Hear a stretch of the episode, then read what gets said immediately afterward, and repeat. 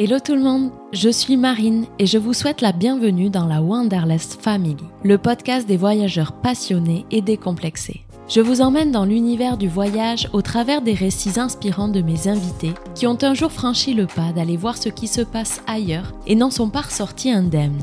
Quel sens le voyage donne-t-il à notre existence? Comment peut-il chambouler une vie et transformer notre vision du monde, des autres et de nous-mêmes? Le but de ce podcast, vous donner un moment d'évasion hors du quotidien, vous inspirer à voyager mieux et en conscience, mais aussi d'oser écouter vos rêves pour vivre votre propre aventure.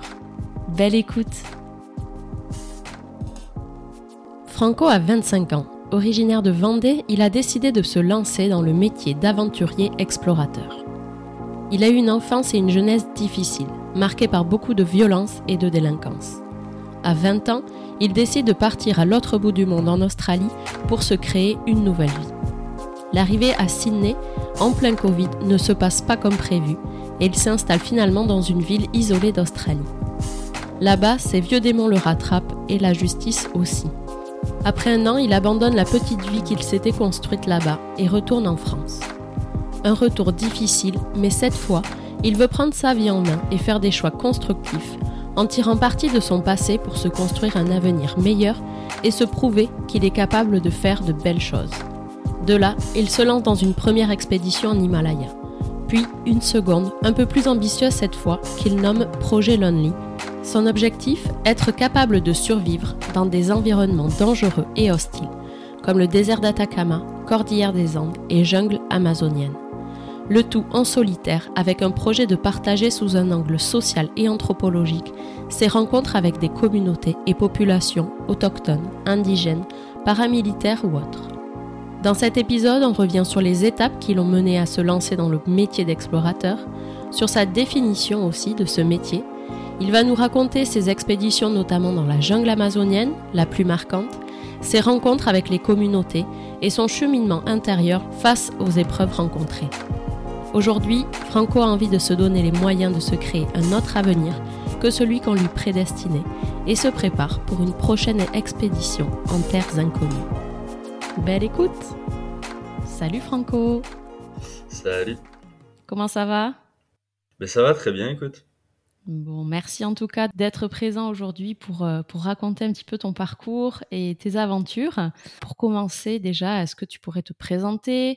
Alors, euh, ben moi c'est Franco, je viens de Vendée, je viens de la côte atlantique. J'ai euh, beaucoup grandi entre, euh, la Vendée le centre. Et puis, euh, et puis je, suis, ouais, je suis explorateur. Très bien. Tu vas justement nous parler un petit peu de, de, ces, de ces débuts, de, de ces aventures et de ton projet aussi qui s'intitule Lonely. Moi, ce qui m'intéresse aussi tout autant que tes aventures, c'est vraiment ton parcours avant. C'est de savoir un peu comment tu as eu l'idée de te lancer dans, dans ce métier-là. Donc, est-ce que tu peux nous raconter ton parcours ta jeunesse, ton enfance, qui t'a amené à vouloir devenir un, aventurier?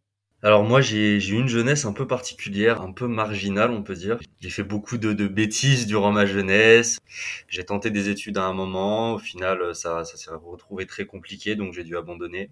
Et à un moment j'ai tout plaqué pour aller euh, vivre en Australie. Donc là j'avais à peu près euh, j'avais à peu près 20 ans. Ok, tu as décidé d'aller vivre à l'autre bout du monde.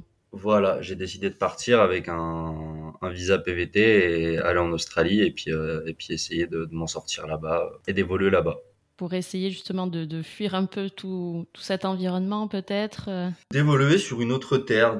J'avais besoin de, partir, je pense, de faire table rase de pas mal de choses et, je pense que l'Australie euh, me paraissait un bon choix. Du coup, je suis arrivé en Australie. alors ça s'est mal passé au début ça s'est très mal passé. J'ai fini, euh, j'ai eu de, gros problèmes euh, d'argent. J'ai fini, euh, j'ai fini à la rue, SDF, donc au bout de, au bout de 15 jours. Et t'avais pas prévu peut-être assez de finances ou... J'avais pas prévu le Covid surtout. Du coup, c'était, c'était oui, c'était en 2020 et c'était, c'était juste avant que le Covid éclate. Sauf qu'avant que le Covid éclate, l'Australie a pris des mesures très tôt et a fermé les frontières fermer les frontières, fermer les restaurants, fermer énormément de choses qui auraient fait que j'aurais pu travailler, mais ça n'a pas hmm. été le cas. J'ai donc fini très vite euh, bah, sans argent à la rue. Tout le monde partait, moi j'ai pas voulu partir parce que bah, je venais d'arriver et j'aurais vu ça un peu comme un échec. Du coup j'ai décidé de rester, j'ai habité, ouais, j'ai, été SDF pendant, pendant deux, trois semaines. Avant de décider de quitter Sydney, voilà, hein, comme d'habitude, j'ai bricolé, j'ai fraudé des bus, j'ai fraudé des trains, traversé des frontières, euh, détail légalement en Australie, pour arriver dans un petit village, un petit town perdu qui s'appelait, qui s'appelle Orbost. Ok. C'est sur la côte est? C'est sur la. Donc là, j'étais arrivé dans le sud. Donc c'est vraiment c'est sud-est. C'est en face de la Tasmanie. C'est perdu dans le bush. Enfin, vraiment, c'est à 10 heures de Melbourne. Il n'y a rien, rien, rien, rien, autour. Et je suis arrivé dans ce petit village-là. Du coup, je me suis mis à habiter chez une vieille dame. Euh, je, je retapais sa maison. Elle me laissait, elle me laissait vivre chez elle. Et puis, euh, et puis ensuite, bah, j'ai trouvé un travail dans une scierie. Enfin, voilà, je me suis mis à, à me faire des amis donc australiens dans ce petit village. Mm-hmm. À me créer une nouvelle vie, en fait, tout simplement. Je me suis mis à me créer une nouvelle vie en Australie, petit à petit, en partant vraiment du coup de rien. Et du coup, bah, de cette nouvelle vie, je me suis fait des amis, je me suis fait euh, un nouveau cercle social. Je me suis fait vraiment euh, tout ce qu'il faut pour, pour vivre euh, dans un endroit, un travail. Je commençais à penser à, à m'installer sur place. Et au bout de bah, un peu moins d'un an, bon, il s'était passé déjà pas mal de choses. Faut comprendre que là où j'étais en Australie, c'était assez rock'n'roll. C'est vraiment un coin de l'Australie où les gens sont assez violents, où il se passe pas mal de choses. Okay. Et du coup, suite à d'autres bêtises, encore. Euh, j'ai été convoqué euh, au tribunal de, de Melbourne et euh, du coup j'ai contacté une avocate et, qui était une amie de la, famille, enfin chez, chez qui j'étais. Ouais. Et elle m'a elle m'a dit que elle m'a tout simplement dit que c'était pas possible. C'est-à-dire que je ne pouvais pas aller au tribunal de Melbourne et rester en Australie. Si j'allais à, ce, à cette convocation au tribunal, j'allais prendre, j'allais faire de la prison et là c'était impossible de revenir, enfin de rester en Australie. J'allais être forcément euh, banni. Sauf que j'aurais j'aurais été obligé soit de payer pour mes travaux d'intérêt généraux, mais clairement j'avais pas assez d'argent, soit de faire ces travaux d'intérêt généraux en faisant de la prison. Et je n'avais pas envie de faire de la prison euh, en Australie, clairement pas, surtout pas dans cet endroit. Donc j'ai décidé de partir.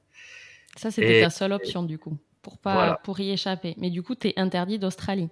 Ah, du coup, là, là c'est finito. Euh, là, c'est plus d'Australie. Ouais. Et t'as réussi à quitter le territoire? En, Ouais, ouais, j'ai quitté le territoire. En fait, je n'ai pas eu ma. Enfin, j'ai été convoqué au tribunal, mais je n'ai pas eu euh, de sentence, vu que je, vu que je n'y suis pas allé. Et du coup, en un week-end, j'ai dû, j'ai reçu cette convocation, j'ai vu mon avocate, et en un week-end, j'ai dû partir, dire au revoir à tout le monde, dire adieu à toute cette nouvelle vie que je m'étais fait. Ouais, donc ça a été euh, grosse période de déprime, donc là, tu es rentré en France. Après, je suis rentré en France. J'arrive après tout, tout, ce qui m'était arrivé. J'étais vraiment, je me sentais pas à l'aise, pas bien. Je savais pas ce que je faisais ici. Donc, je me suis tout simplement dit que j'allais me, me lancer dans essayer de retrouver, on va dire, une, une, certaine vie d'aventure que j'avais réussi à trouver en Australie.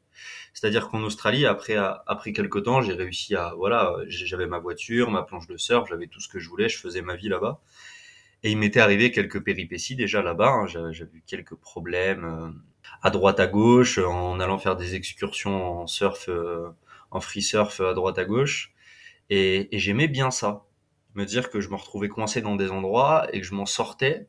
J'étais à l'autre bout du monde tout seul, coincé euh, dans une forêt, comme ça m'est déjà arrivé, dans le bush embourbé pendant euh, pendant pendant deux jours à plus pouvoir bouger à devoir dormir dans ma voiture et, et à m'en sortir tout seul ou aller surfer dans un endroit et me retrouver coincé euh, par le courant et encore une fois m'en sortir et ce sont des choses qui qui une fois rentré en France m'ont manqué m'ont terriblement manqué et où je me suis dit quand même bah à un moment euh, tu t'es quand même sorti de sales choses en Australie et surtout t'es parti de SDF à te faire une nouvelle vie quoi mmh. donc après avoir affronté ça, après avoir été capable de faire ça, je pense que tu peux faire euh, quand même des choses assez euh, assez solides, mais tout en pourquoi pas rester d'un côté, on va dire, faire les choses de manière un peu plus intelligente cette fois et pas euh, se laisser aller par cette violence qui m'a accompagné durant beaucoup d'années. Ouais, t'as as grandi dans un environnement. J'ai grandi dans un environnement très violent, oui.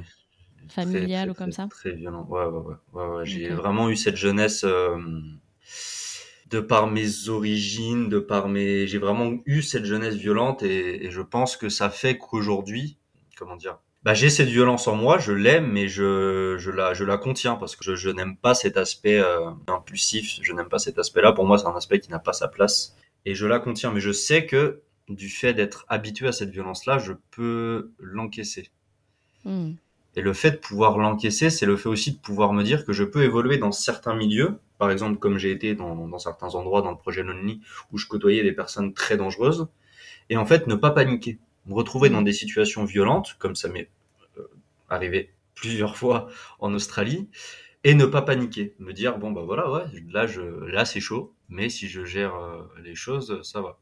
Ouais, ton, ton seuil de tolérance à Exactement. la violence ou des environnements un peu hostiles, on va dire, euh, n'est pas forcément euh, celui de quelqu'un de lambda. Et donc, à la fois, tu essayes de le réfréner, mais en même temps, tu, Pour moi, c'est un... de... Exactement, c'est un avantage. Je vois ça comme un, comme un avantage plutôt que de voir ça comme un, comme un handicap ou quelque chose que je, que je, que j'ai renié pendant un moment. Vraiment, pendant un moment, je me suis dit, je ressemble énormément à, à mon père, qui était quelqu'un de très violent.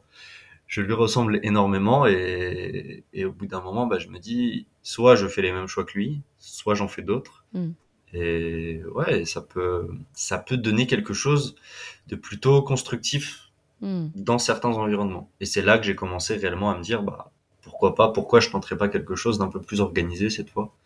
Et c'est de là qu'est née la, première expédition donc euh, dans l'Himalaya, où je me suis dit, bah, Maintenant, là, tu pars avec une idée d'expédition dans un environnement qui t'est totalement inconnu. L'Himalaya. Là, tu t'es lancé dans ce challenge-là. Le, juste par rapport avant de rentrer dans cette expédition, le voyage, toi, il est rentré dans ta vie au moment de l'Australie. Oui. C'était la première fois que tu partais comme ça. C'était la première fois. Non, c'était pas la première fois que je partais à l'étranger, mais c'est la première fois que, j'ai eu cette notion de quitter réellement ma, ma vie en France pour entamer autre chose c'est la fracture, la grosse fracture qui a fait que euh, que j'ai réellement euh, que j'en suis arrivé là en fait. Jusqu'à maintenant, ça, enfin jusqu'à maintenant, jusqu'à l'Australie, ça avait été une succession de euh, d'années où je faisais ça, je faisais ça, je faisais ça. Euh... T'as eu envie de casser ce rythme dans lequel tu t'étais mis et pour construire autre chose et tenter autre chose, te prouver des choses, c'est ça? C'est ça, c'est ça, c'est ça, c'est ça. Ok.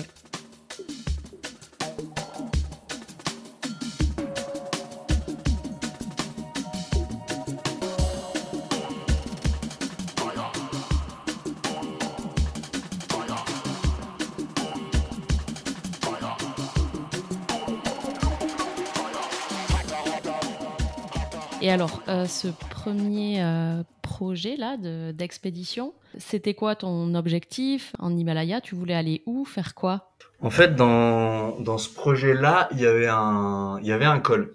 Le col, il s'appelle euh, Torong La Pass. En fait, c'est un col qui est situé à 5416 mètres d'altitude. Et, et, donc, mon objectif était ni plus ni moins que de le passer. Donc, dit comme ça, ça c'est simple l'objectif que je m'étais euh, donné, c'est de le passer, mais par euh, une route euh, par, un, par, par, le côté sauvage. C'est-à-dire que après l'hiver dans l'Himalaya, faut comprendre que il y a énormément de glissements de terrain, d'éboulements, d'effondrements, et du coup il y a énormément de ponts qui tombent. Enfin voilà, c'est tout, mm. tout se casse la gueule.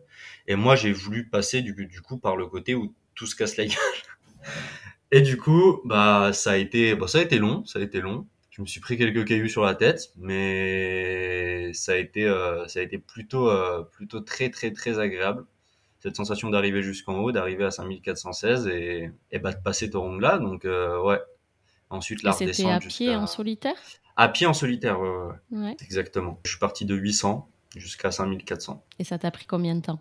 15 jours, un peu plus, un peu plus de 15 jours. Et qu'est-ce que tu as ressenti sur cette première expédition? Finalement, tu t'en es sorti T'as ressenti quoi en arrivant en haut, au bout de ton, de ton objectif? Bah, En arrivant en haut, euh, à 5416 mètres, je me retrouve avec une vue euh, sur, euh, sur le massif des Annapurna, avec au fond, enfin c'est difficile à décrire, mais on a, on a un paysage de carte postale qui est, qui est, qui est assez violent, et pour quelqu'un comme moi qui n'avait jamais, jamais été en haute montagne, hmm. c'est-à-dire que même les Alpes, je ne connaissais pas, même les Hautes-Pyrénées, je ne connaissais pas. C'est la mm. première fois que je voyais de la neige de montagne. Ça, ça m'a fait vraiment bizarre et, c'était, euh, c'était très satisfaisant. J'étais, euh, j'étais tout seul, là, de neige, de glace. c'était très satisfaisant. Et là, là, ça a été ouais, la première euh, satisfaction d'avoir accompli quelque chose, d'avoir accompli une expédition. Mm. Parce que à ce moment-là, ton objectif, c'était aussi voilà de professionnalisé l'idée de devenir explorateur?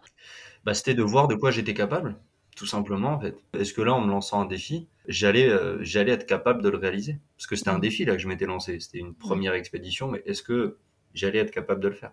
Et c'est quoi pour toi un, explorateur? Et euh, est-ce qu'il y a plusieurs types d'explorateurs? Et, et toi, qu'est-ce qui fait ta singularité aussi? Alors ça, c'est une question que j'aime euh, j'aime beaucoup parce que c'est vrai qu'il y a énormément explorateur, ça veut tout et rien dire. Ouais, c'est ça. Explorateur, c'est se lancer un défi, tu peux être Voilà, hmm. c'est un explorateur, c'est pour moi, c'est quelque chose de très personnel. C'est-à-dire que pour moi, un explorateur, ça n'a pas vraiment de définition. Une personne, j'ai envie de dire euh, ce qu'on pourrait appeler une personne lambda, j'aime pas ce mot-là, mais pourrait être un explorateur. En fait, c'est quelque chose qui est propre à chacun. Hmm. C'est se lancer une aventure, c'est propre à chacun. Mm. Voilà, donc pour moi, être explorateur, pour moi, dans mon cas, c'est quelque chose qui se joue sur différents aspects. Donc il y a l'aspect euh, défi euh, athlétique, quelque part, mm. donc je cherche à, bah, aller plus loin que, que, mes performances, que les, performances que je pense avoir d'un point de vue purement sportif. Il y a aussi l'aspect derrière, un aspect qui est très important pour moi, c'est l'aspect euh, risque, danger. Me dire que bon, là, c'est chaud, mais j'y vais, je prends le risque et, on verra où ça me mène. Et enfin, il y a l'aspect qui est vraiment euh, caractéristique chez moi, qui est l'aspect euh, socio derrière euh, mes, mes expéditions. Ou par exemple, là, pour revenir à, à mon expédition dans l'Himalaya, j'étais très focalisé sur sur l'aspect des populations dans l'Himalaya. J'ai passé énormément de temps avec les Gorun, avec différentes petites communautés dans l'Himalaya, ce que j'ai fait aussi beaucoup dans le projet Lonely. Mm-hmm. Donc ça, c'est quelque chose qui est très caractéristique chez moi. J'adore vraiment la, l'anthropologie, la sociologie, toutes ces choses-là. Hmm. C'est quelque chose qui, sont, qui, qui est très, très important pour moi. Justement, est-ce que tu peux nous parler un petit peu plus de ce projet euh, Lonely qui a démarré donc là, euh, celui-ci euh, en janvier 2023 C'est ça. est-ce que tu peux nous parler de, de ce projet? C'est quoi tes ambitions aussi avec ce projet? Alors le projet Lonely, bah, il partait d'une idée c'est-à-dire euh, de partir du nord, euh, de partir du nord de la Colombie, donc de Carthagène des Indes, et traverser en fait euh, l'Amérique du Sud pour en enchaîner les différents environnements les plus extrêmes, c'est-à-dire bah, la jungle déjà, mhm. le désert, donc le désert d'Atacama dans mon cas, et la montagne, la cordillère des Andes, tout en explorant et en passant du temps avec les populations locales. Donc, comme ce que j'ai fait en Colombie avec, bah, voilà, avec énormément de types de populations différentes, au Pérou aussi avec bah, des populations mais aussi les indigènes, et au Chili avec surtout les indigènes. C'est un projet qui était sur combien de temps en termes de, durée J'avais pas vraiment de durée parce que c'est dur de, donner une durée sur, euh, sur un aussi grand objectif. Là, je savais tout simplement pas combien de temps ça allait me prendre pour traverser l'Amazonie, pour traverser la Colombie, pour traverser euh, le désert d'Atacama. Je ne pouvais pas vraiment me donner de, me donner de, de durée.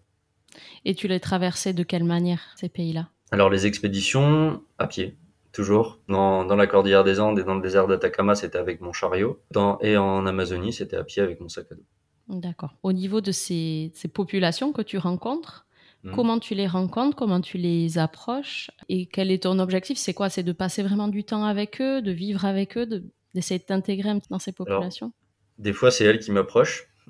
des fois, je le décide pas forcément. Et parfois, non, par, très souvent, je, je, je fais en sorte de m'y approcher. Il faut savoir que je suis très à l'aise, quelqu'un de très à l'aise euh, euh d'un point de vue social. Mhm. Je n'ai aucun problème à aller discuter avec les gens et ça, c'est quelque chose de très important. Et de, de par cet aspect-là, oui, j'ai l'habitude de, de, de rencontrer des gens, d'aller les voir, d'aller leur parler attiser leur curiosité sur bah, qui je suis, qu'est-ce que je fais là, Hmm. et ensuite me renseigner sur eux, attiser leur envie de me parler d'eux, et, euh, et, ensuite trouver un peu un, un biais commun euh, pour, pour avancer euh, avec ces personnes-là.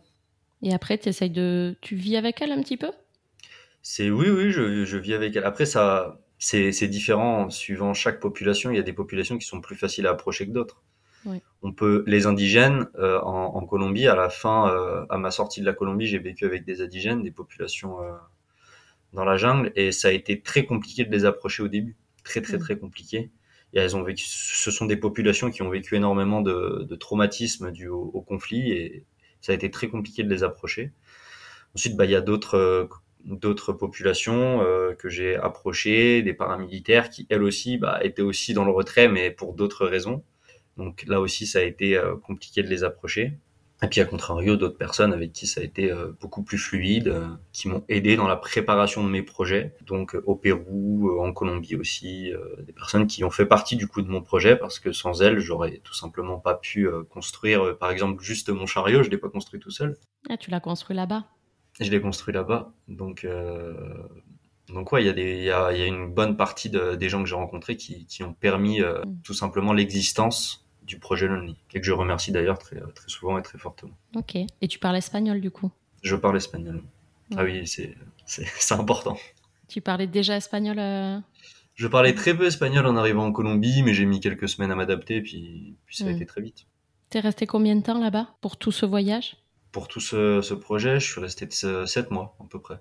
Justement, euh, est-ce que tu peux nous dire un petit peu plus sur. Euh, tu as, évolué dans différents environnements, donc il y avait le désert. Les trois ont été la, forêt amazonienne, le désert d'Atacama et la cordillère des Andes. Est-ce que tu peux nous en dire plus sur euh, les grandes étapes euh, de, ce projet-là? Tu t'es construit un chariot, c'est ça? C'est ça.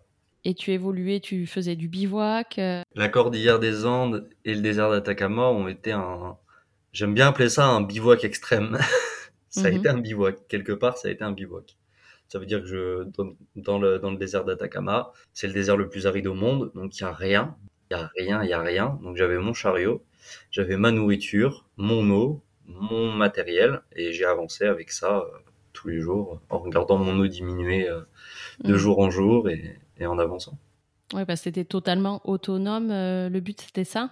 Dans, ah, dans le désert d'Atacama, je, je n'avais pas le choix. C'est un désert qui est tellement sec c'est particulier. La sensation dans le désert d'Atacama a été très particulière. Même si c'est loin d'être l'expédition qui m'a, qui a été le plus, euh, plus compliqué pour moi, ça n'en reste pas moins une expédition qui a été très particulière dans le sens où je me suis réellement senti euh, sur un terrain inhospitalier pendant tout le long de l'expédition. C'est tellement sec, l'air il est tellement toute l'humidité, c'est 5% d'humidité, c'est moins de 5% d'humidité. Enfin, c'est très particulier quand même la jungle, on est à 85. Mm. Donc c'est vraiment deux environnements qui sont totalement opposés. Donc euh, ça a été très particulier le désert d'Atacama. Et comment tu faisais pour, euh, pour t'en sortir? Tu avais prévu suffisamment de vivres, euh, d'eau Pour tenir combien de temps? Ça a duré combien de temps? Un peu moins de dix jours, une dizaine de jours pour l'expédition dans le désert d'Atacama. Disons qu'au bout d'un moment, je regarde mon... plus j'avançais, plus je regardais mon bidon, ma réserve d'eau diminuer et je me disais, bon, là, ça commence vraiment à devenir compliqué. Et au bout d'un moment, mon, du coup, mon meilleur pote qui, qui lui euh, était resté en France euh, m'a fait un petit rappel à l'ordre de bon, ça fait, ça commence à faire plusieurs jours que tu me dis qu'il te reste 10 litres. Je pense qu'il te reste un peu moins de 10 litres. Donc là, va falloir penser à, à calmer tes ardeurs et puis à, et puis à remettre les pieds sur terre et à, et à repenser à, à reprendre une autre direction pour l'expédition parce que là ça commence à devenir à devenir dangereux. Disons que dans le désert d'Atacama on peut pas se permettre de, de se retrouver sans eau. Ouais. C'est c'est pas possible. Oui. Ça t'a fait quoi? T'as ressenti quoi de, de, te sentir dans un, environnement aussi euh, hostile, le fait d'être euh, loin de tout ce que tu connais euh, tu t'es senti à ta place et tu t'es senti porté ou au contraire tu te dis mais qu'est-ce que je fous là en gros et pourquoi je fais ça? Alors en Amazonie, ça a été ma réflexion durant une grosse partie de, de l'expédition. Dans le désert d'Atacama, c'était joli. Il y avait un vrai aspect, euh, je me sentais sur une autre planète. Hmm. Tout comme dans la cordillère des Andes aussi, c'est des déserts euh, qui sont... La cordillère des Andes, on est vraiment sur du désert d'altitude. On est, on est autour des 4005, 5000 euh, tout le temps. Euh, donc le soleil, il est très rude, ça tape énormément, mais c'est hyper beau, c'est hyper joli, on est vraiment dans un bel environnement. Du coup, euh, ça contraste. Mais oui, dans la jungle, je me sentais clairement pas à ma place euh, ouais, pendant une bonne partie de l'expédition. Surtout pas à la fin. Hmm, on va y revenir justement après. Il faut aussi d'ailleurs préciser que tu, tu es épileptique. Je suis épileptique. Si on peut en parler. C'est vrai. Tu as cette, cette particularité-là qui fait que du coup ça implique des choses dans ton quotidien aussi. Oui, euh, tu as un traitement à suivre. Enfin voilà, qu'est-ce que ça. ça implique aussi par rapport à ces expéditions euh, dans ton quotidien, quoi Et est-ce bah que ça apporte encore plus de risques? Qu'est-ce qui peut provoquer une crise d'épilepsie, par exemple? Alors, ce qui peut provoquer une crise chez moi, c'est le manque de sommeil, donc la fatigue, euh, le stress. Ouais. Donc oui, ce sont des choses qui, comme ça, on pourrait penser que oui, c'est pas une bonne idée. mais mm. j'ai quelque part j'ai quand même appris à, à la gérer. Il faut savoir que je n'ai fait aucune crise durant tout le, tout le projet Lonely. Donc euh, je m'y étais préparé. Je, je, je, suis parti du principe pour le projet que j'allais faire des crises, mais au final ce n'est pas arrivé. Donc euh, mais oui, euh, je partais du principe à peu près tous les jours. Par exemple dans la jungle, je ne posais pas mon campement à côté d'une, enfin à côté d'une source d'eau. J'ai passé un grand moment sans en avoir mais disons que je posais toujours mon campement de manière intelligente, de manière à ne pas risquer de me blesser euh, fortement si jamais je tombais ou hmm. ce genre de choses. J'étais obligé de m'adapter en fait. Eh Ça implique de prendre un traitement au quotidien ou pas du tout? C'est ça. Tous les, euh, tous les soirs et tous les matins, j'ai mon traitement euh, quotidien. j'ai trois médicaments. D'accord. Alors cette traversée en solitaire en Amazonie, est-ce qu'on peut y revenir? Euh, Donc toi, ton projet c'était euh, donc de traverser 90 km, c'est ça, en pleine forêt amazonienne. Raconte-nous un peu bah, comment ça s'est passé cette traversée dans cet environnement bah, là, hyper hostile. Enfin, c'est vrai que la jungle, c'est assez fascinant autant que ça effraie. Entre les animaux, le bruit, les conditions euh, climatiques, comment ça s'est passé? Euh, alors l'Amazonie, mon projet Amazonia, ça a été euh, de, de partir du Rio Putumayo. Donc c'est un fleuve à la frontière euh, colombo-péruvienne. Voilà, c'est le fleuve qui fait la, un peu la délimitation entre la Colombie et le Pérou. Et donc à ce moment-là, j'étais en Colombie, donc ça faisait un moment que je vivais déjà avec les indigènes, que je rencontrais pas mal de, de, de, personnes différentes, des personnes qui évoluaient dans la jungle, donc encore une fois des paramilitaires ou des guerrieros, et que je commençais à prendre mes dispositions par rapport bah, à des types d'individus que je n'avais pas envie de rencontrer dans la jungle. Il faut pas oublier que la jungle, dans le Putumayo, dans le sud de la Colombie, c'est loin d'être un terrain de jeu. C'est pas juste la jungle le problème, c'est aussi les labos euh, de paramilitaires, les camps de guerrieros, euh, d'ex-FARC dissidents. Hmm. C'est une zone de conflit. Donc, il, y a encore des FARC? Les ex-FARC dissidents, c'est des, des, des, anciens combattants FARC qui, qui, en fait, qui sont tout simplement créés différents petits groupes, en fait, et qui, à l'heure actuelle, donc, évoluent. C'est des groupes de, c'est des petits groupes d'individus. On en a plusieurs. Il y a les Commandos, les Carolina Ramirez, il y a les Pantera. Mais, ils ont leur importance. Ils ont clairement leur importance euh, en Colombie. Et donc euh, le projet, c'était de rejoindre, donc de traverser ce Rio Putumayo, de rejoindre le Pérou, et arriver au Pérou, de faire une traversée donc de 90 km, c'est à vol d'oiseau. C'est-à-dire que dans la jungle, 90 km à vol d'oiseau, ça n'existe pas, c'est pas une ligne droite. Mais à vol d'oiseau, ça a été oui 90 km euh, pour rejoindre donc le Rio Napo, qui est un rio qui traverse euh, la jungle péruvienne pour rejoindre Iquitos. Donc voilà, ça, ça a été le projet de base sur euh, sur le papier. Voilà, hmm. c'était comme ça sur le papier. Je précise quand même. Bah, et donc, euh, ça s'est passé euh, les premiers jours, ça s'est plutôt enchaîné. Donc, j'ai rencontré une communauté vraiment au fond de la jungle. J'ai, euh, elles m'ont donné quelques indications sur la suite de l'itinéraire. Le premier jour, il y avait un, il y avait encore un chemin, vu qu'en fait cette communauté était reliée à la frontière du Pérou. Du coup, c'est un chemin dans la jungle, hein. c'est pas un chemin. faut pas s'attendre à balisé quoi. C'est pas le GR. Un chemin, c'est c'est pas balisé, c'est pas un GR du, du tout, du tout. Mais après cette communauté, là, c'est, je me suis retrouvé dans un, dans une immensité euh, bah, où je me dis bon, c'est pas où. Donc j'avais mon téléphone satellitaire hein, qui me, qui m'aidait à, me positionner. Mais le truc, encore une fois, c'est que dans la jungle, avec la canopée, le téléphone satellitaire, il fonctionnait euh, une fois. Enfin, j'envoyais très souvent des messages à mon meilleur pote qui les recevait avec euh, des fois deux, deux jours de, de décalage. Donc, c'était très particulier pour, euh, pour lui. Et donc je me retrouve euh, bah, à devoir faire cette traversée un peu en, enfin complètement en solitaire, avec mes batteries en position d'autonomie, à devoir donc euh, évoluer tous les jours, trouver euh, de l'eau, faire mon campement et avancer. Donc j'ai passé des jours où j'avançais 8 km, ou une fois après avoir avancé 8 km, ça peut paraître rien, mais dans la jungle 8 km, et bah j'en étais fier, j'en étais très fier. Et je passais des jours où je faisais 500 mètres, je faisais demi-tour et je refaisais 500 mètres et je refaisais demi-tour. J'ai étudié comment passer un rio. Je découpais du bois pour me faire un, une passerelle euh, de, de, fortune avec un tronc et un tronc dans la main euh, pour me maintenir en équilibre avec 30 kilos de bagages sur le dos. Et après avoir passé la rivière, je me rendais compte que c'était clairement pas le bon endroit, donc demi-tour. Et on hmm. trouve encore un autre moyen. Et pareil avec les marécages et, et voilà. Ça, c'est vraiment le quotidien dans la jungle. Ouais. Et il y a une chose intéressante que du coup je rebondis quand, quand tu me parlais des animaux. faut savoir une chose, c'est que quand j'étais dans la jungle, je ne pensais que très peu, mais alors vraiment très peu aux animaux.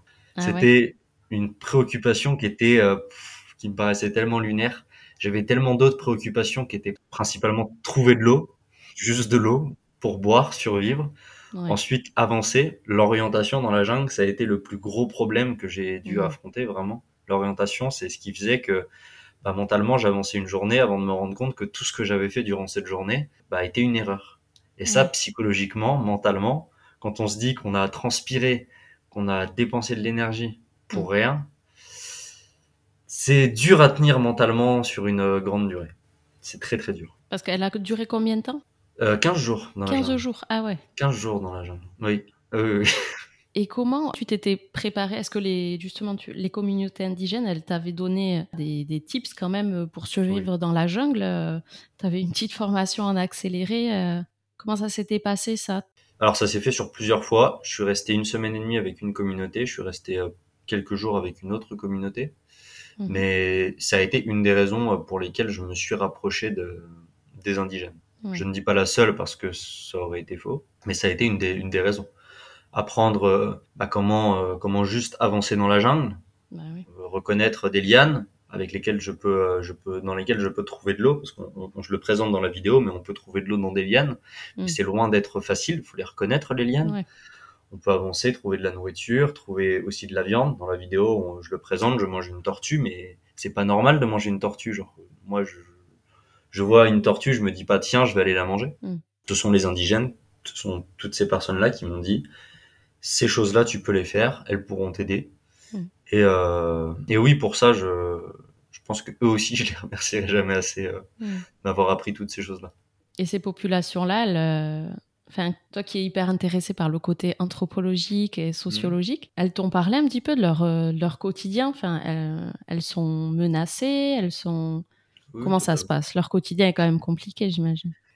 À l'heure actuelle, beaucoup de populations indigènes, donc de communautés, se retrouvent, euh, bah, se retrouvent en fait dans comment dire, menacées par différentes choses. Déjà, faut différencier les communautés, on va dire, que j'ai envie de dire réelles, et les communautés qui sont plus un attrait touristique. En soi, les deux sont réels, mais disons qu'il y a des communautés qui vivent de manière un peu plus normale et des communautés qui vivent tout simplement de, de l'attrait touristique mm. qu'elles peuvent susciter. Voilà.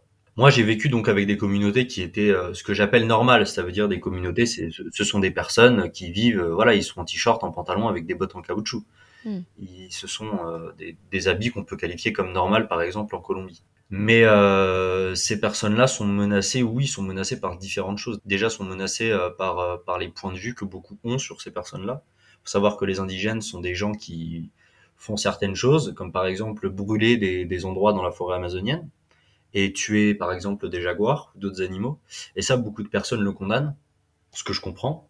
Mais il faut pas oublier que les, communautés indigènes sont aussi des communautés qui, qui passent leur temps à, à, subir les conflits, les massacres, qui se font délocaliser.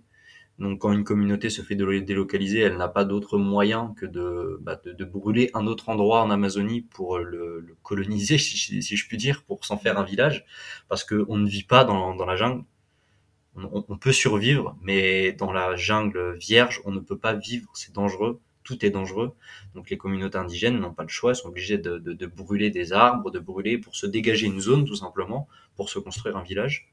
Et en ce qui concerne les animaux, bah, c'est exactement la même chose. Elles, ne tuent pas des, animaux pour le pur euh, plaisir de, se balader dans la jungle et de tuer, euh, toutes les bêtes qu'elles rencontrent, mais plus parce que bah, un singe, c'est de la nourriture. Un jaguar, c'est de la nourriture en soi, mais c'est pas la, la, principale raison. Un jaguar, c'est dangereux pour leurs animaux, pour leurs enfants. Et donc, elles tuent, euh, elles, tuent aussi des jaguars euh, et d'autres, et d'autres types d'animaux. Mais le principal danger de ces communautés indigènes, en plus d'une certaine indifférence de beaucoup de d'une grande partie de la population, que ce soit au Pérou ou en Colombie, c'est réellement les, euh, les conflits. Les indigènes ont depuis longtemps maintenant servi de, de chair à canon dans, bien des, corps, euh, des corps armés. Mais à l'heure actuelle, elles subissent encore certains massacres et, certaines violences. Et, à l'heure actuelle, on en a encore parlé. Certaines personnes me disent oui, un tel est parti avec eux, un tel est parti avec eux. Et euh, j'ai évolué, par exemple, dans la communauté Murui dans laquelle j'étais avec un jeune homme qui s'appelait Nimrod, et euh, ce jeune homme-là m'expliquait simplement comment lui aller rejoindre les, les rangs paramilitaires, tout simplement parce que récolter des feuilles de coca euh, dans les rangs paramilitaires, enfin pour les paramilitaires, était beaucoup plus rentable qu'en récolter, euh, bah, comme euh, moi je l'ai fait avec eux, et en faire du mambé, donc, qui est une poudre traditionnelle que les indigènes mastiquent. Hmm. Les paramilitaires sont un, à l'heure actuelle, donc il y a différents groupes qui sont qui ont une importance, une vraie importance dans le narcotrafic mondial, et, et beaucoup d'indigènes rejoignent, s'intéressent aux rangs paramilitaires à cause de hmm. ça. Oui, pour survivre quelque part, quoi parce que bah, l'argent, ça reste le nerf de la guerre et que les indigènes ont beau être considérés comme des gens en marge de la société, la réalité, c'est que bah, ils, y vivent, même s'ils sont en retrait d'un point de vue, on peut dire, géographique, ils l'utilisent pour euh, avoir à manger, pour avoir des vêtements, pour avoir énormément de choses. Et quand un gamin bah, de, de 16-17 ans voit comment les autres de 16-17 ans vivent, bah moi, ça mm. m'a rappelé clairement ma jeunesse. Et quelque part, je me reconnais dans ce gamin qui me regarde et puis qui me dit, bah ouais, mais moi, avec eux, le kilo de feuilles de coca, bah, il va me rapporter énormément d'argent. Mm. Alors que clairement, sinon, euh, bah, j'ai pas de grands rêves de, de réussite, euh, de réussite dans le travail. Mm. Qu'est-ce qui a été le plus difficile pour toi quand as, tu t'es retrouvé là en, pleine jungle dans cette euh, petite expédition là T'es arrivé quoi comme grosse galère aussi plus difficile, le plus difficile, ça a été le mental. Le, plus difficile, ça a été les derniers jours, où tous les jours, je me levais et je me disais, bon, bah voilà, tu, tu vas pas t'en sortir. C'est, c'est, voilà, c'est la fin. Mm. Je, me, je, lâchais pas parce que par rapport, par respect pour mes proches, par respect pour toutes ces personnes-là qui m'ont aidé à aller là où je, voulais aller, c'est-à-dire dans la jungle, hein, quelque part. Par respect pour eux, je ne pouvais pas abandonner. Mais tous les matins, je me réveillais et d'un point de vue purement euh, logique, je, ne voyais pas comment je pouvais m'en sortir. C'est-à-dire que j'ai l'habitude, quand je suis en expédition et qu'il m'arrive des galères, très souvent, de, de, me poser le soir et de me dire, bon, maintenant, on est le soir, c'est l'heure de dormir, tu te calmes, on se repose, on fait dodo, demain tu te lèves, tu prends un café et tu poses les choses et tu réfléchis. Sauf que là, quand j'étais à la fin de mon expédition dans la jungle, quand je me levais le matin après mon café et que je posais les choses, je n'avais pas de réponse à, à comment je vais pouvoir logiquement m'en sortir vivant. C'était pas mm. possible. Je ne, je ne voyais vraiment aucun. Euh, Parce que tu étais perdu? Parce que j'étais, euh, je me retrouvais à côté d'un, rio que je n'arrivais pas à atteindre. À traverser À atteindre. À atteindre. À atteindre. Je cherchais pas à le Enfin, après, j'ai cherché à le traverser. Mais en premier lieu, je voulais, je voulais juste l'atteindre. Parce que avoir accès à un rio, c'est avoir accès à de l'eau qui, en mm. plus, est de l'eau courante. C'est-à-dire que c'est, de l'eau qui fluctue. Je peux la boire. Mm. Je peux la boire, je peux manger parce que je peux pêcher, je peux me laver, je peux laver mes affaires. Voilà, le Rio, c'était euh, donc le Rio Yamayaku celui-là. C'est un, c'est une, rivière qui était directement reliée en fait au, euh, Rio Napo et que je voulais rejoindre tout simplement bah, pour la longer. Ça me faisait, on va dire, un chemin peu dégagé, mais un chemin à suivre dans la jungle qui allait me permettre de rencontrer aussi des indigènes parce que je le savais qu'il y avait des communautés qui habitaient pas loin de ce Rio et qui allaient pouvoir à la fin me permettre de rejoindre le Rio euh, Napo. Sauf que j'étais, je longeais ce rio Yamayaku, je longeais à, on va dire à 500 mètres de, de, distance, mais je n'arrivais pas à le rejoindre parce que tout simplement, tout autour de ce rio, il y avait, bah, vu que c'est un rio, il y avait de, marécages, de la mangrove, des marécages, mmh. en fait d'atteindre le rio. Mmh. Et psychologiquement, je me disais, donc là, si j'atteins le rio, j'ai du poisson, de l'eau, je peux boire, je peux me laver, je peux laver mes mmh. affaires.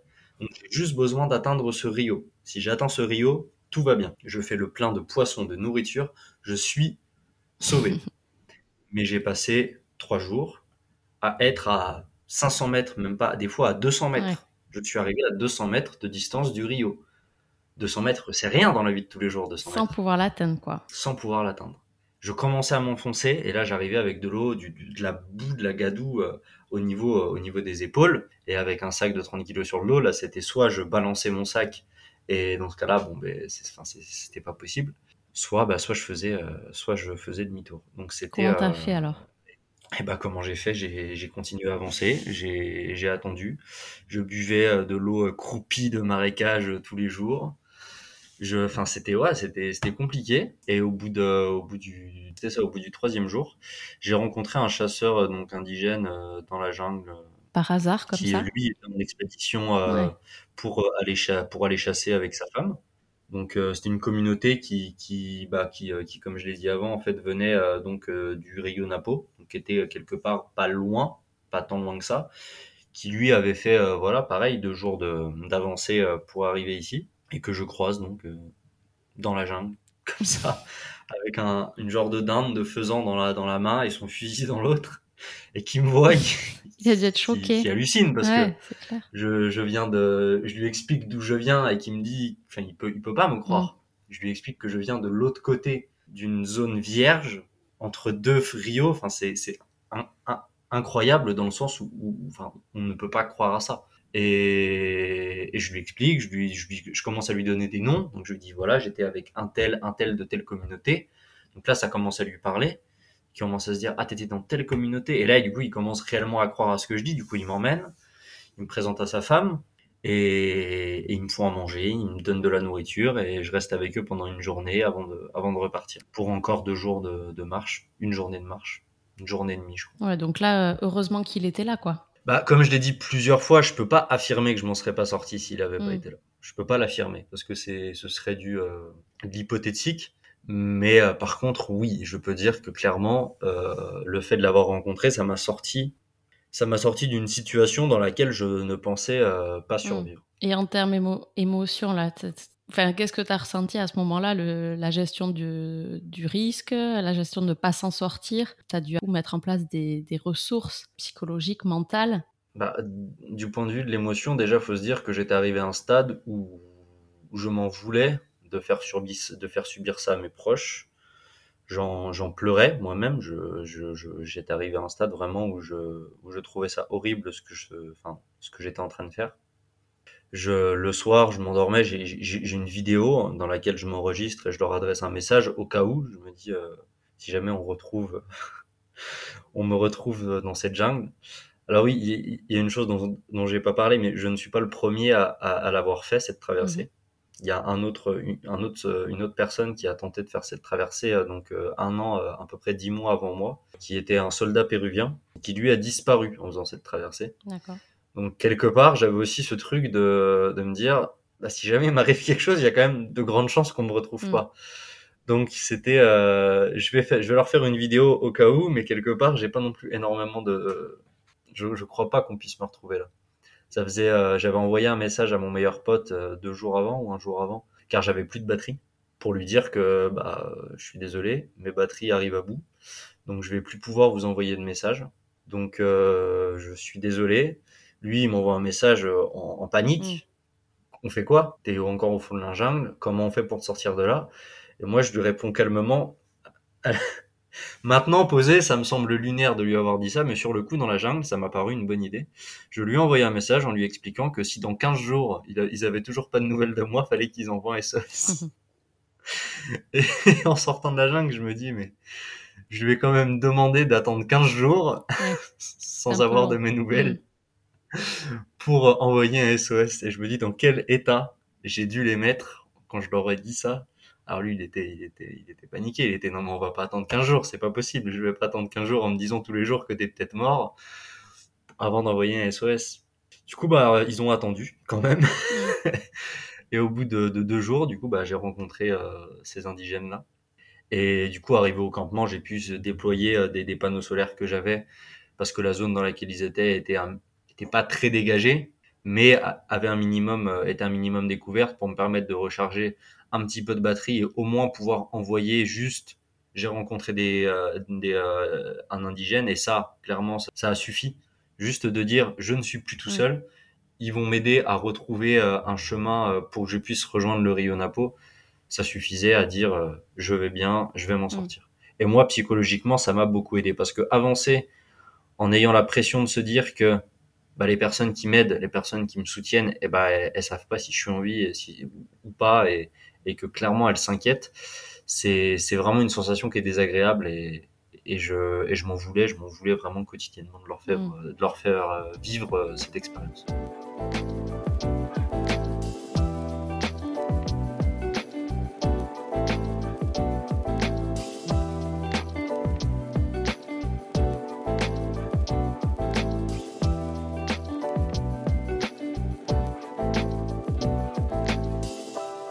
Et, toi, quel est ton objectif? Tu vas quand même chercher un peu d'adrénaline. Euh, tu as l'impression, je sais pas, de, de te sentir plus vivant euh, euh, en faisant ça. Il y a énormément de gens qui, qui me posent cette question-là, qui, qui, qui, me demandent si est-ce que c'est de l'adrénaline, est-ce que je suis juste fou, je suis un, un, malade, est-ce que je me rends vraiment compte de ce que je fais, que j'attise certaines personnes à faire la même chose que moi, que c'est dangereux du coup vis-à-vis de vis-à-vis de ces personnes-là? Je, je le dis, je le répète, je ne, je ne cherche à motiver personne à faire ce que j'ai fait. Par exemple, la meilleure chose que je, que je peux dire à l'heure actuelle, c'est que ce que j'ai fait dans la jungle, je ne le referai jamais de ma vie. Je vais retourner dans la jungle. Je veux y retourner. C'est un environnement qui me manque. Je veux retrouver ce contact avec la jungle. Mais ce que j'ai fait dans l'Amazonie, le chemin que j'ai emprunté, en mettant de côté le, le, le, sens de l'orientation, ça a été euh, quelque chose qui a failli me coûter la vie. Mm. Et je ne peux pas dire à une personne de manière totalement logique lui dire fais-le. Mm. Clairement pas. Je ne peux pas me le permettre.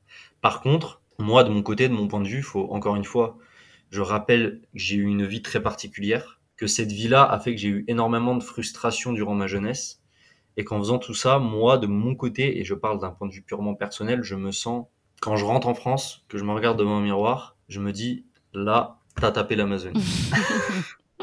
là, t'as tapé l'Himalaya. Là, tu as tapé le désert le plus aride au monde. Et ça, c'est quelque chose qui est encore une fois très personnel, mais qui est une satisfaction pour moi, qui est une, qui est d'une satisfaction énorme, énorme. Et c'est vraiment quelque chose de personnel. La, la, recherche de l'adrénaline, je vais pas mentir, il y a, il y a quelque part, il y a un peu de ça, cette, cette recherche de se sentir dans le feu de l'action. J'ai toujours aimé ça, me sentir dans le feu de l'action, c'est quelque chose que j'adore.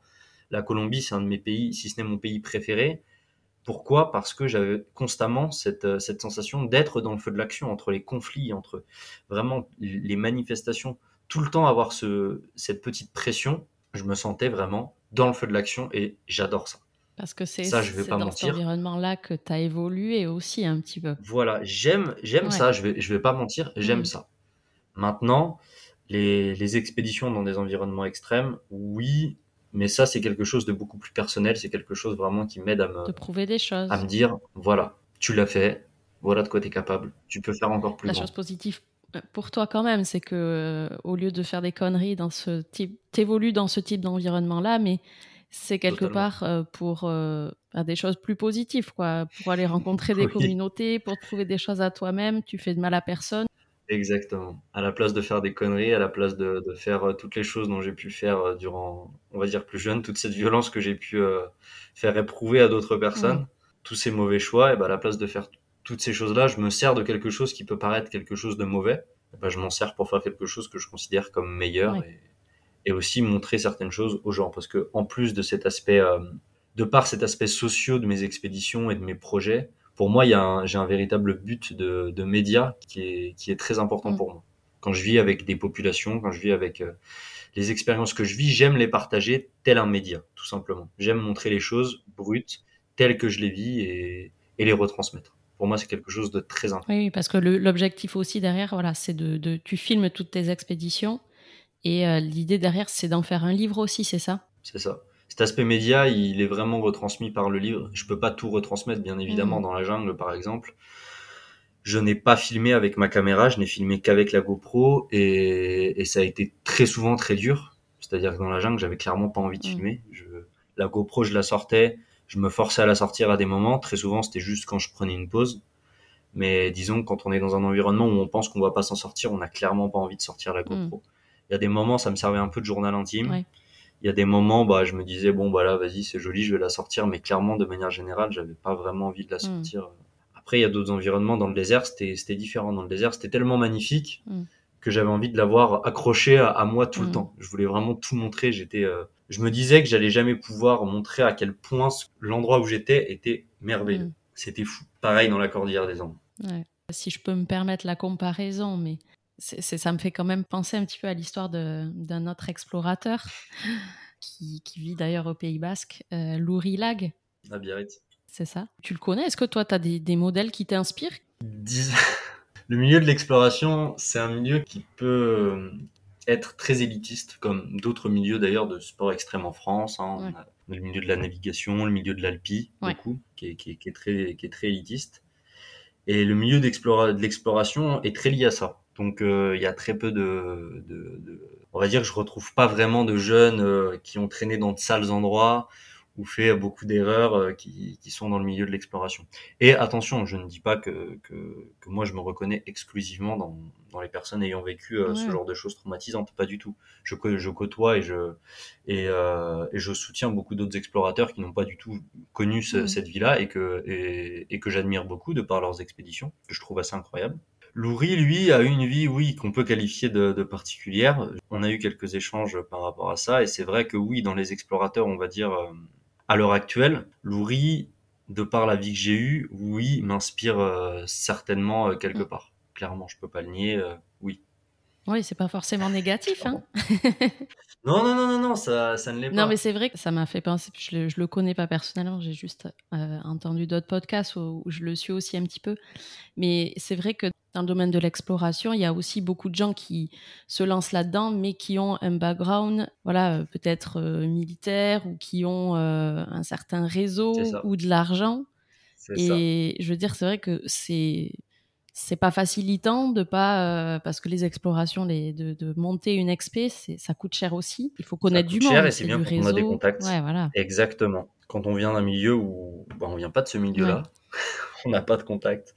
Et on n'a pas forcément énormément d'argent, c'est déjà bien différent. Alors euh, voilà, après Louri a une vie qui a fait qu'il a, il l'explique d'ailleurs dans son livre, il a réussi à mettre de côté, il a réussi à évoluer euh, dans sa vie euh, professionnelle. Mais mais oui oui, ça reste bien différent de certains de certains autres explorateurs qui sont beaucoup plus qui ont un réseau. Et comment tu fais alors toi pour développer ça et pour financer ces expés?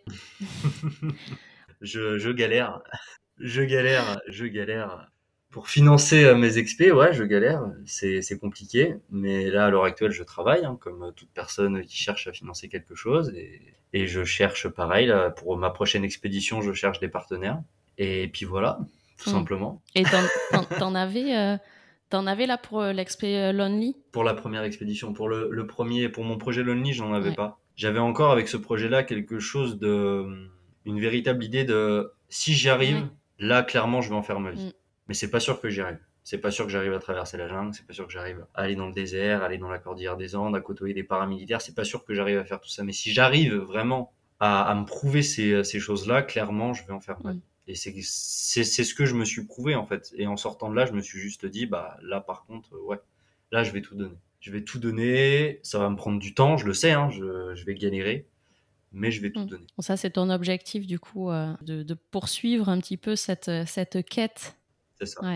C'est ça, totalement. D'essayer de me professionnaliser là-dedans et, de monter des expéditions. Et qu'est-ce que tu euh, fais actuellement Alors, déjà, tu es en train de. Tu as un peu, entre guillemets, la post-production de, de, ton projet Lonely pour le documenter, le présenter En parallèle, je fais plusieurs mm. choses en fait. Je fais le, je suis sur la, production du livre, l'écriture, euh, le montage de donc euh, là à l'heure actuelle de, plusieurs autres vidéos. Donc là il y, a il y, a la vidéo indigène qui va sortir sur ma vie avec les indigènes, aussi euh, andin sur ma traversée de la cordillère des Andes.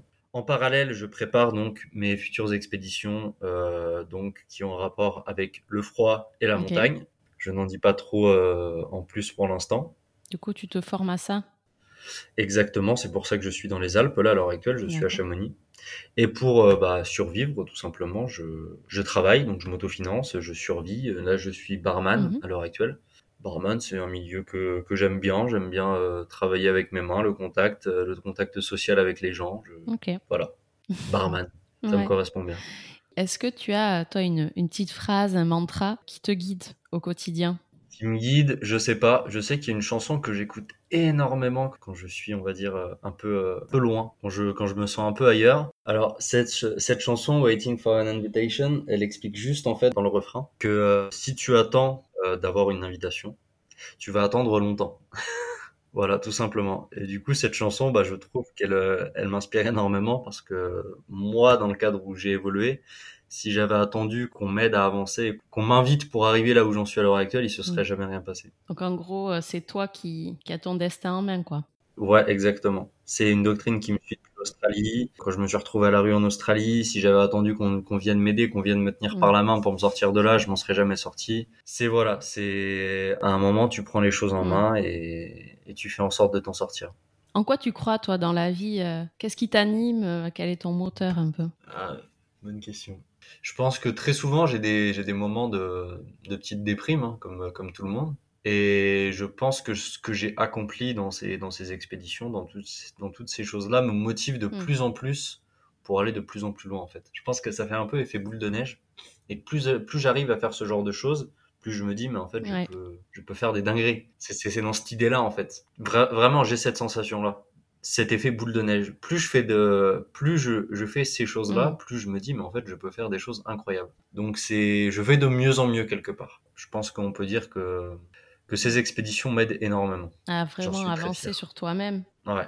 Est-ce que tu as un petit mot de la fin à, rajouter Je pense que je dirais à tout le monde de ne pas hésiter à avancer, même si moi je parle de l'expédition, mais il y a énormément de choses dans lesquelles on n'ose pas forcément se lancer, on n'ose pas forcément euh, aller jusqu'au bout par peur euh, de prendre des risques tout simplement parce qu'on a vécu des choses dont on n'est pas forcément fier ou qu'on a vécu des, qu'on a fait des choix qu'on n'aime pas forcément, mais, mais se dire que bah, des fois prendre des risques, ça peut aussi euh, mm. amener à, une vie qu'on n'aurait jamais pensé avoir. Et du coup, tout simplement, de ne pas hésiter à se lancer dans, dans des domaines, même si, qui paraissent bien différents de la vie que, qu'on a à l'heure actuelle, mais de ne pas hésiter à y aller. Il n'y a pas de fatalité.